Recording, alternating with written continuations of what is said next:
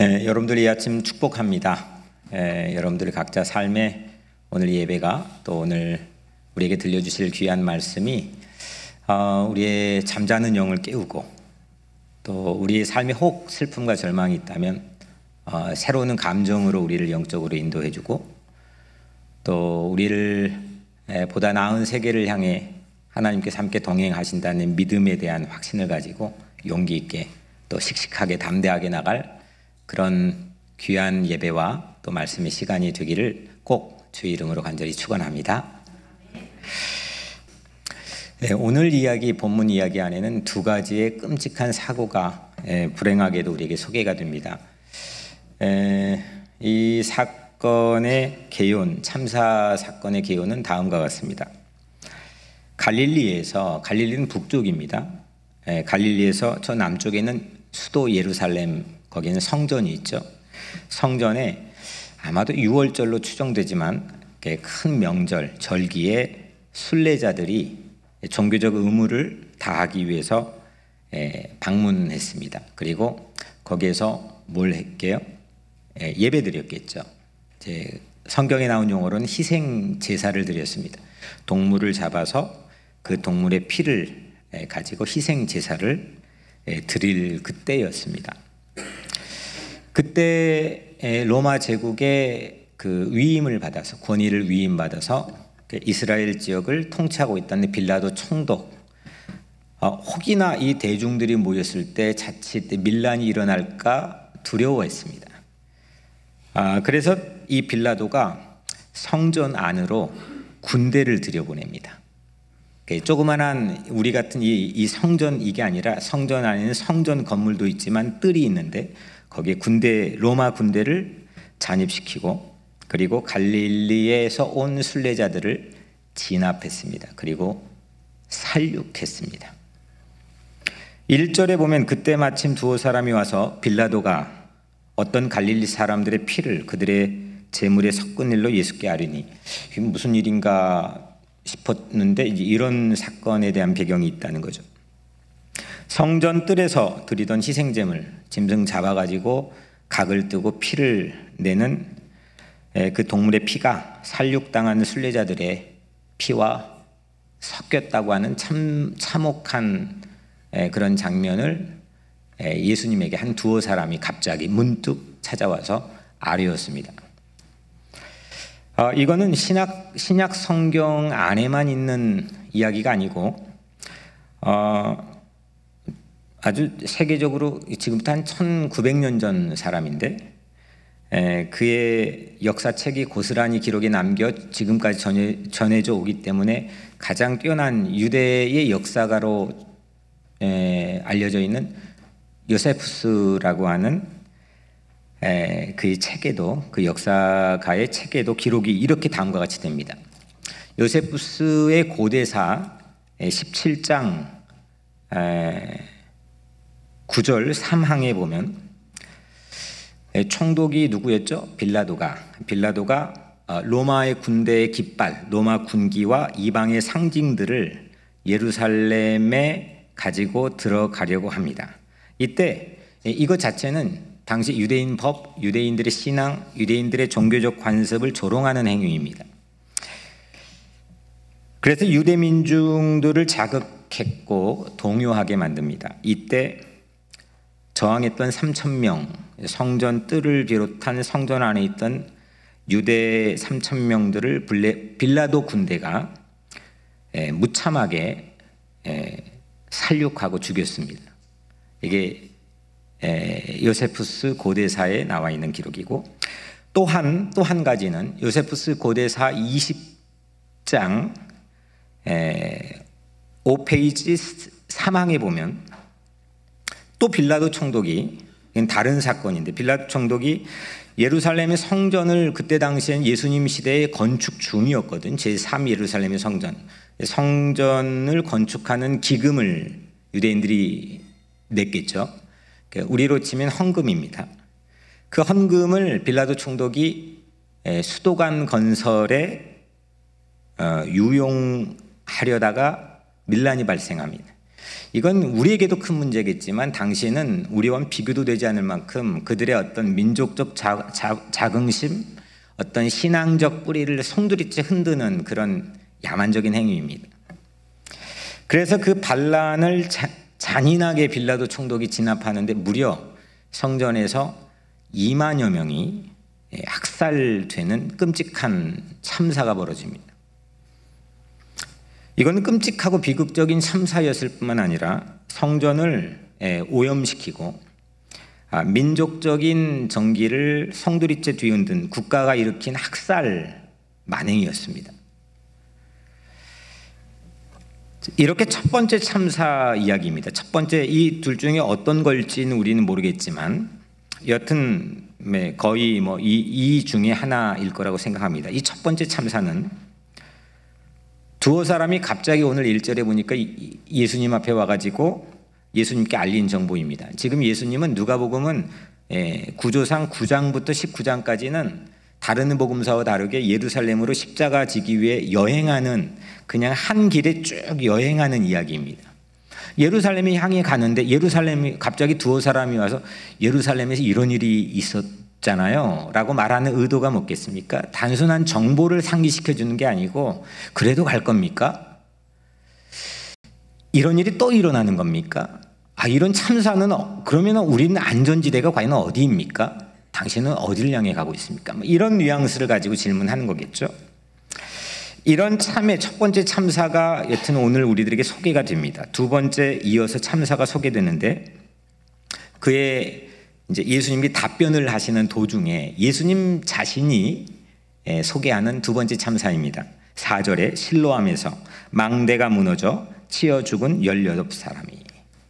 실로암은 어디에 있죠? 모시고 가도 잘 모르, 모르시는군요. 예루살렘의 히스기야 터널을 지나가 바로 나오자마자 있는 성전에서 거의 근처에 있는 실로암 연못입니다. 거기에 탑이 있었나 봅니다. 탑이 무너졌습니다. 탑이 무너져서 거기에 18명이 압사당했고 그 압사로 희생당한 재난입니다. 이렇게 두 가지 참사를 우리에게 소개를 오늘 본문이 해줍니다. 근데 이 두 가지 참사, 오늘 이 본문의 관심 뭐냐면 두 가지 참사를 두고 당시 예루살렘에 거주하는 대중들의 인식, 그 참사를 향한 인식이 어떠했는지를 우리에게 가감없이 예수님께서 우리에게 밝혀주십니다. 2절에 너희는 이 갈릴리 사람들이 이같이 해 받음으로 다른 모든 갈릴리 사람보다 죄가 더 있는 줄 아느냐? 이게 지금 예수님께서 이렇게 물어보시는 거죠. 야, 이게 지금 이렇게 많은 사람들이 빌라도 군대에 의해서 참혹하게 죽었는데 그 죽은 사람들이 남아있는 살아있는 거주민보다 죄가 더 많았기 때문에 죽은 것이라고 생각하느냐? 그거는 당시의 시민들이 지금 희생당한 사람들이 죄가 있기 때문에 그렇게 마땅하게 희생당했다고 하는 걸로 주민들이 생각한다는 거겠죠? 네. 이해가 여기까지 오십니까? 이해가 가면 안 됩니다. 네. 예. 4절에서도 두 번째 참사에서 예수님께서 또 밝힙니다. 실로암에서 망대가 무너져 치어 죽은 18사람이 예루살렘에 거한 다른 모든 사람보다 죄가 더 있는 줄 아느냐? 비슷한 문장이죠. 뭐뭐보다 다른 모든 사람보다 죄가 더 있는 줄 아느냐? 이거는 당시의 대중들은 죄가 더 있기 때문에 그렇게 재난에 죽었다는 걸로 예수님께서 밝히는 거죠. 역시 이것 또한 예수님의 뉘앙스론 당시 예루살렘의 시민들이 재난으로 희생당한 사람들은 그 희생자의 죄 때문이라고 인식하고 있었다는 겁니다. 영성은 내면에서 나를 비우고 내가 부인되어질 때 하나님께서 거기에다가 듬뿍듬뿍 채워주십니다. 예수님께서는 두 개의 참사에서 모두의 모두 당시 예루살렘의 주민들의 내면을 보게 했습니다. 야, 내면을 봐. 네 영혼을 봐. 회개해. 회개자 아니면 너 똑같이 죽게 돼. 빌라도 권력이 자행한 잔행, 아주 잔인한 만행. 아니 그걸 못 보고 거기다가 희생당한 사람들이 가지고 있는 잘못 때문이라고 그 참사를 규명한다면 그 집단 이성이 미친 거죠. 반이성적이고 비이성적인 거죠.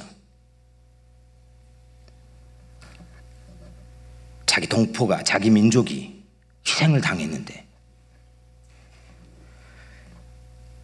희생자들의 죄로 탓을 돌리는 잘못된 이성에서 야 너희들 돌이켜 그 미친 거야 그 돌이켜 네 내면을 들여다보고 회개해라고 예수님께서 촉구한 겁니다. 너희도 만일 회개하지 않으면 그래서 이거는 영성입니다. 여러분들의 영성이 살아나기를 축복합니다. 자꾸 세상은 우리의 영성을 죽이는 일이 반복됩니다. 뭘 좀 똑똑하게 사는 것 같은데 그 영성은 메말라갑니다. 영성은 죽어갑니다. 어제도 우리 결혼식장에서 아마 대부분 우리 교인들 빼놓고는 대부분 예수 안 믿는 사람들이 대부분 많을 거예요. 제게 와서 우는 사람들이 몇 있었어요. 이 사람들 바깥에는 상당히 똑똑한 사람들이. 오늘 자기가 그런 경험을 했다는 겁니다. 메마른 영성이 채워지는 경험인 거죠. 내 내면에서 하나님을 만나고 나의 잘못을 발견하고 자기 부인이 가능할 수 있는 회개에 이르러야 한다고 예수님께서 우리에게 말씀하고 있습니다. 진정한 기독교 영성은 하나님이 우리를 부르고 어, 나 같은 걸 불러주시고 또 나를 아무리 아파도 치료해 주시고 또 내 죄가 아무리 크더라도 나를 용서해 주시는 거, 야, 내가 용서해 줄 거야. 그거를 들으면서 내 영은 살아납니다. 오늘 본문에서 예수님께서는 뭘 하시느냐? 예수님은 잘못된 집단 이성에서 순수한 영성의 자리로 우리 손을 잡고 이끌어주고 계십니다. 그래서 예수님은 영성이 살아야 이성이 살아난다는 것을 말씀하고 있습니다. 이성이 없는 영성, 또 영성이 막 뜨거워요. 근데 이성이 없어요. 예. 생각 게 힘이 없어요. 자기 개인에만 갇혀 있어요. 열심을 부리지만 이성이 없는 열심, 영성. 이거 언제나 자기 열심, 자기 열심에 빠질 위험이 매우 농후합니다. 역사가 이를 아주 여실히 증명합니다. 보이지 않는 영혼의 문제와 깊이 관련되어 있기 때문에 하나님을 마치 내 경험의 부속물 정도로 취급할 위험이 이 영성에는 위험 요소로 담겨 있다는 겁니다. 내 열심 부리면 되는 거예요. 아, 이론은 아는데 그냥 모습이 그거예요. 그런데 기독교 영성은 우리 경험을 말하는 데 있지 않습니다. 하나님께서 말씀하시는 것을 듣는 거로부터 비롯됩니다. 하나님의 말씀이 들려질 때, 어, 어, 들려지네. 어, 나 이게 나도 저도 잘 모르, 저도 전문가인데 잘 모르는 부분이 많은데 여러분들 읽으면서 이걸 다 어떻게 이해합니까? 근데 읽혀지는 거예요, 막 가슴이 꽂히는 거예요. 나를 비춰주는 거울이 되는 거예요. 나에게 힘이 되고 나에게 용기가 되는 거예요. 막 읽혀지는 거예요. 설교를 듣는데 그냥 안 들려지다가 요즘 들려지는 거예요. 기도가 깊어지는 거예요. 그럴 때 그제서야 우리 이성은 그때서야 우리 영성이 그렇게 불이 붙는 그때서야 우리 이성은 불이한 것이 보이고 때론 내게 손해가 있을지라도 그 불의에 저항할 수 있는 힘을 견고한 힘을 얻게 됩니다. 나를 위한 내 이기적인 저항이 아니라 진실한 선을 위한 저항의 힘을 얻게 됩니다. 종교개혁가 마틴 루틴의 영성도 그랬습니다. 사람들이 죽이겠다는 거예요.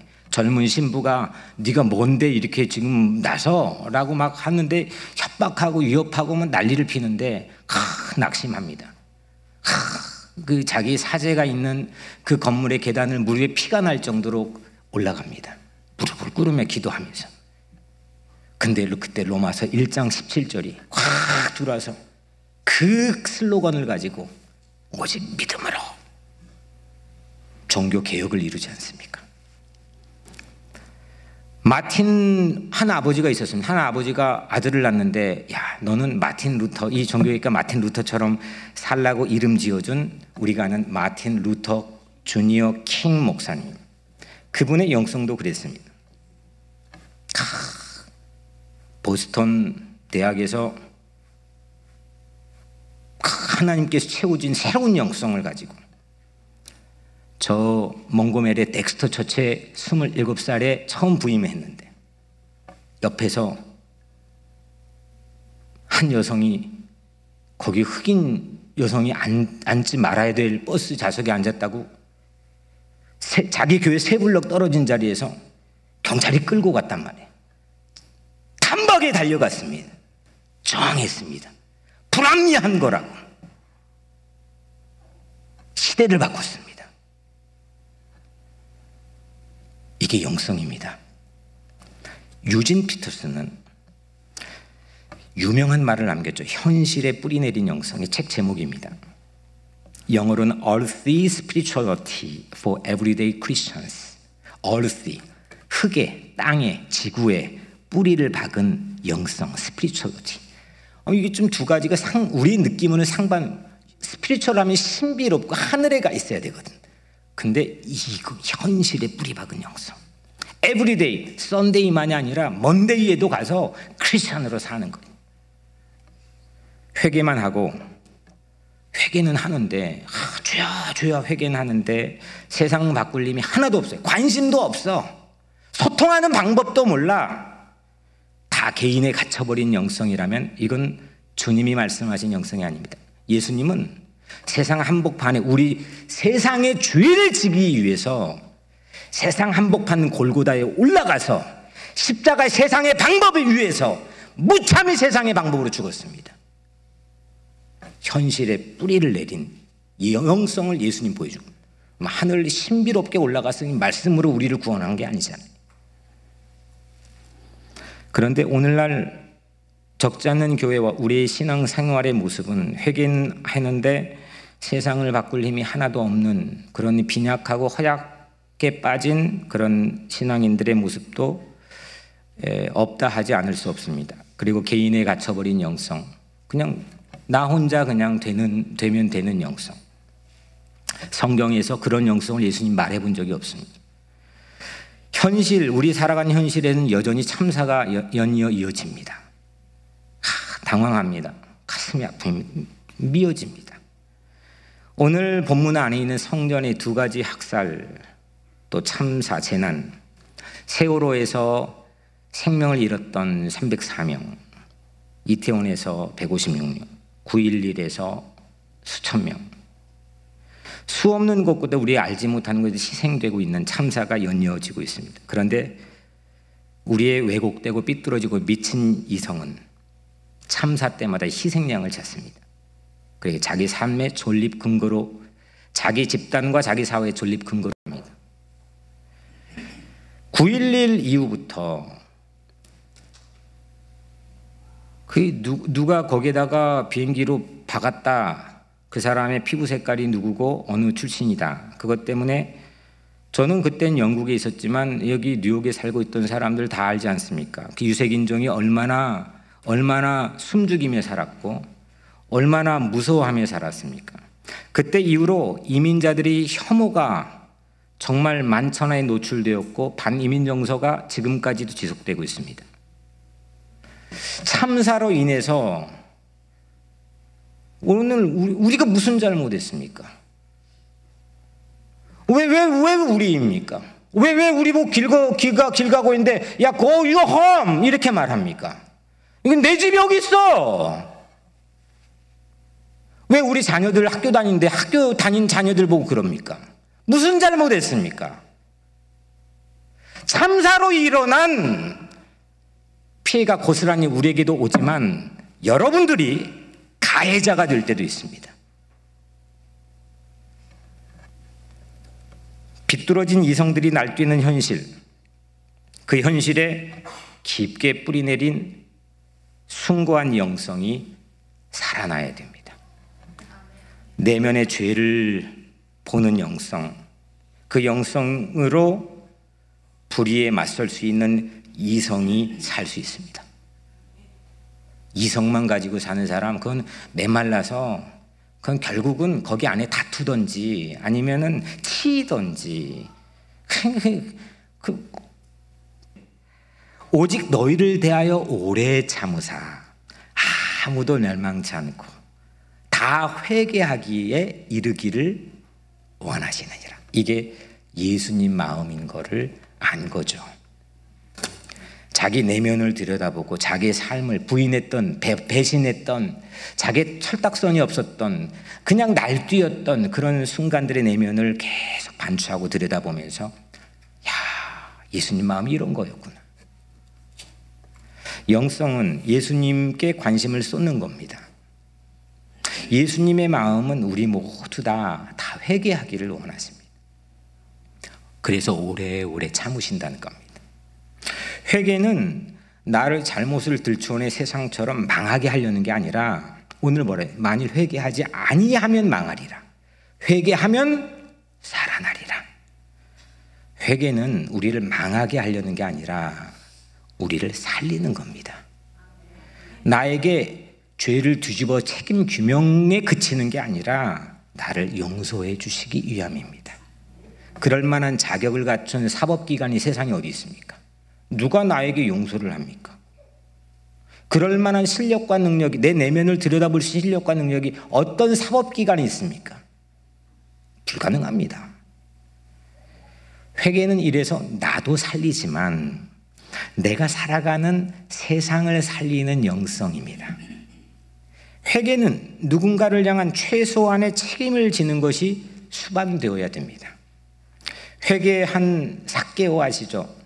삭개오가 그냥 가난한 사람들 등쳐먹어 가지고 자기 민족 이중 고리대금으로 자기 것 착복하고 로마에 상납하고 떼부자가 됐습니다. 아유 나쁜 놈이죠. 근데 그의 집에 예수님이 찾아옵니다. 그리고 예수님을 만났습니다. 회개하는데 그 회개에 대한 책임 발언을 보십시오. 내가 가지고 있는 모든 소유의 절반을 떼어서 가난한 사람들에게 주겠습니다. 그리고 혹 나도 모르는 사이에 내가 아는 일이라도 강탈한 일이 있거든. 그거 네 배로 갚겠습니다. 책임을 동반합니다. 삭개오의 회개 영성이 살아나니까 그가 살고 있는 현실에서 이성이 살아납니다. 이게 바로 영성이 살면 이성이 산다는 겁니다. 영성 없는 이성, 이성 없는 영성, 둘 다 매우 위험한 무기가 됩니다. 영성, 바른 영성은 자기 연민에 빠지지 않게 합니다. 아, 불쌍해, 나 불쌍해. 에이, 내가 그럴만 하지. 하고 그냥 그걸로 끝나버리는 자기 연민에서 나를 구해냅니다. 영성은. 그리고 영성은 에휴, 나는 왜 이건지 모르겠어. 맨날 자기 비하하고 늘 열등의식에 사로잡혀 사는 자기 비하로부터 나를 방파제로 보호하고 지켜주는 게 영성입니다. 그러니까 엄밀하게 성찰과 회개는 다른 겁니다. 영성은 살려주는 겁니다. 나를 살립니다. 로마서 8장 6절에 바울이 그런 얘기, 육신의 생각은 뭐요? 사망이요. 영의 생각은 생명과 평안이라. life and peace. 영의 생각, 영성은 life and peace. 살리는 거예요. 크리스천이 참사에서 해야 될 일이 뭡니까? 그냥 요리조리 피해 나가면서 누구 탓 그냥 희생양 찾기 골몰하는 게 아니라 내면을 들여다보고 회개하고 성숙하는 모습으로 책임질 줄 알고 용서도 필요하다면 구할 줄 아는 그런 모습 그게 크리스찬이 참사에서 배울 수 있는 참다운 바른 영성입니다. 더불어서 예수 영성은 위로의 영성입니다. 살리는 영성입니다. 예수님은 세상의 죄를 세상에 죄가 있는데 어떻게 했습니까? 그 죄에 대한 핸들링을 그냥 전부 다 자기가 떠맡아 버렸습니다. 다 내 죄까지 모두 다 인류의 죄를 다 무거운 짐을 짊어졌습니다. 그리고 그 진정한 진정성을 가진 그 자리가 십자가입니다. 죄가 하나도 없으신 분이 죄의 원흉인 내가 서야 될 자리에 내 대신 서 주셨습니다. 그리고 모든 죄를 용서해 주셨습니다. 이제 우리 내면에 예수님께 관심을 쏟는 이 영성으로 회개하고 망하지 않기를 축원합니다. 회개하는 영성이 살아나면 이성이 삽니다. 메나탄처럼 똑똑한 사람들이 생존한다는 정글의 법칙이 유지되는 이곳에서는 사람들의 이성이 기하급수적으로 발전되기 마련입니다. 이제 우리는 영성을 가꾸고 영성에 관심을 쏟고 영이 살아나는 그래서 이성이 살아나는 그런 여러분들 되기를 주 이름으로 축원합니다. 사랑하는 여러분, 이때는 회개하는 영으로 내 영이 살아날 때입니다. 위로하는 누군가를 위로할 수 있는 영으로 살려내야 될 때입니다.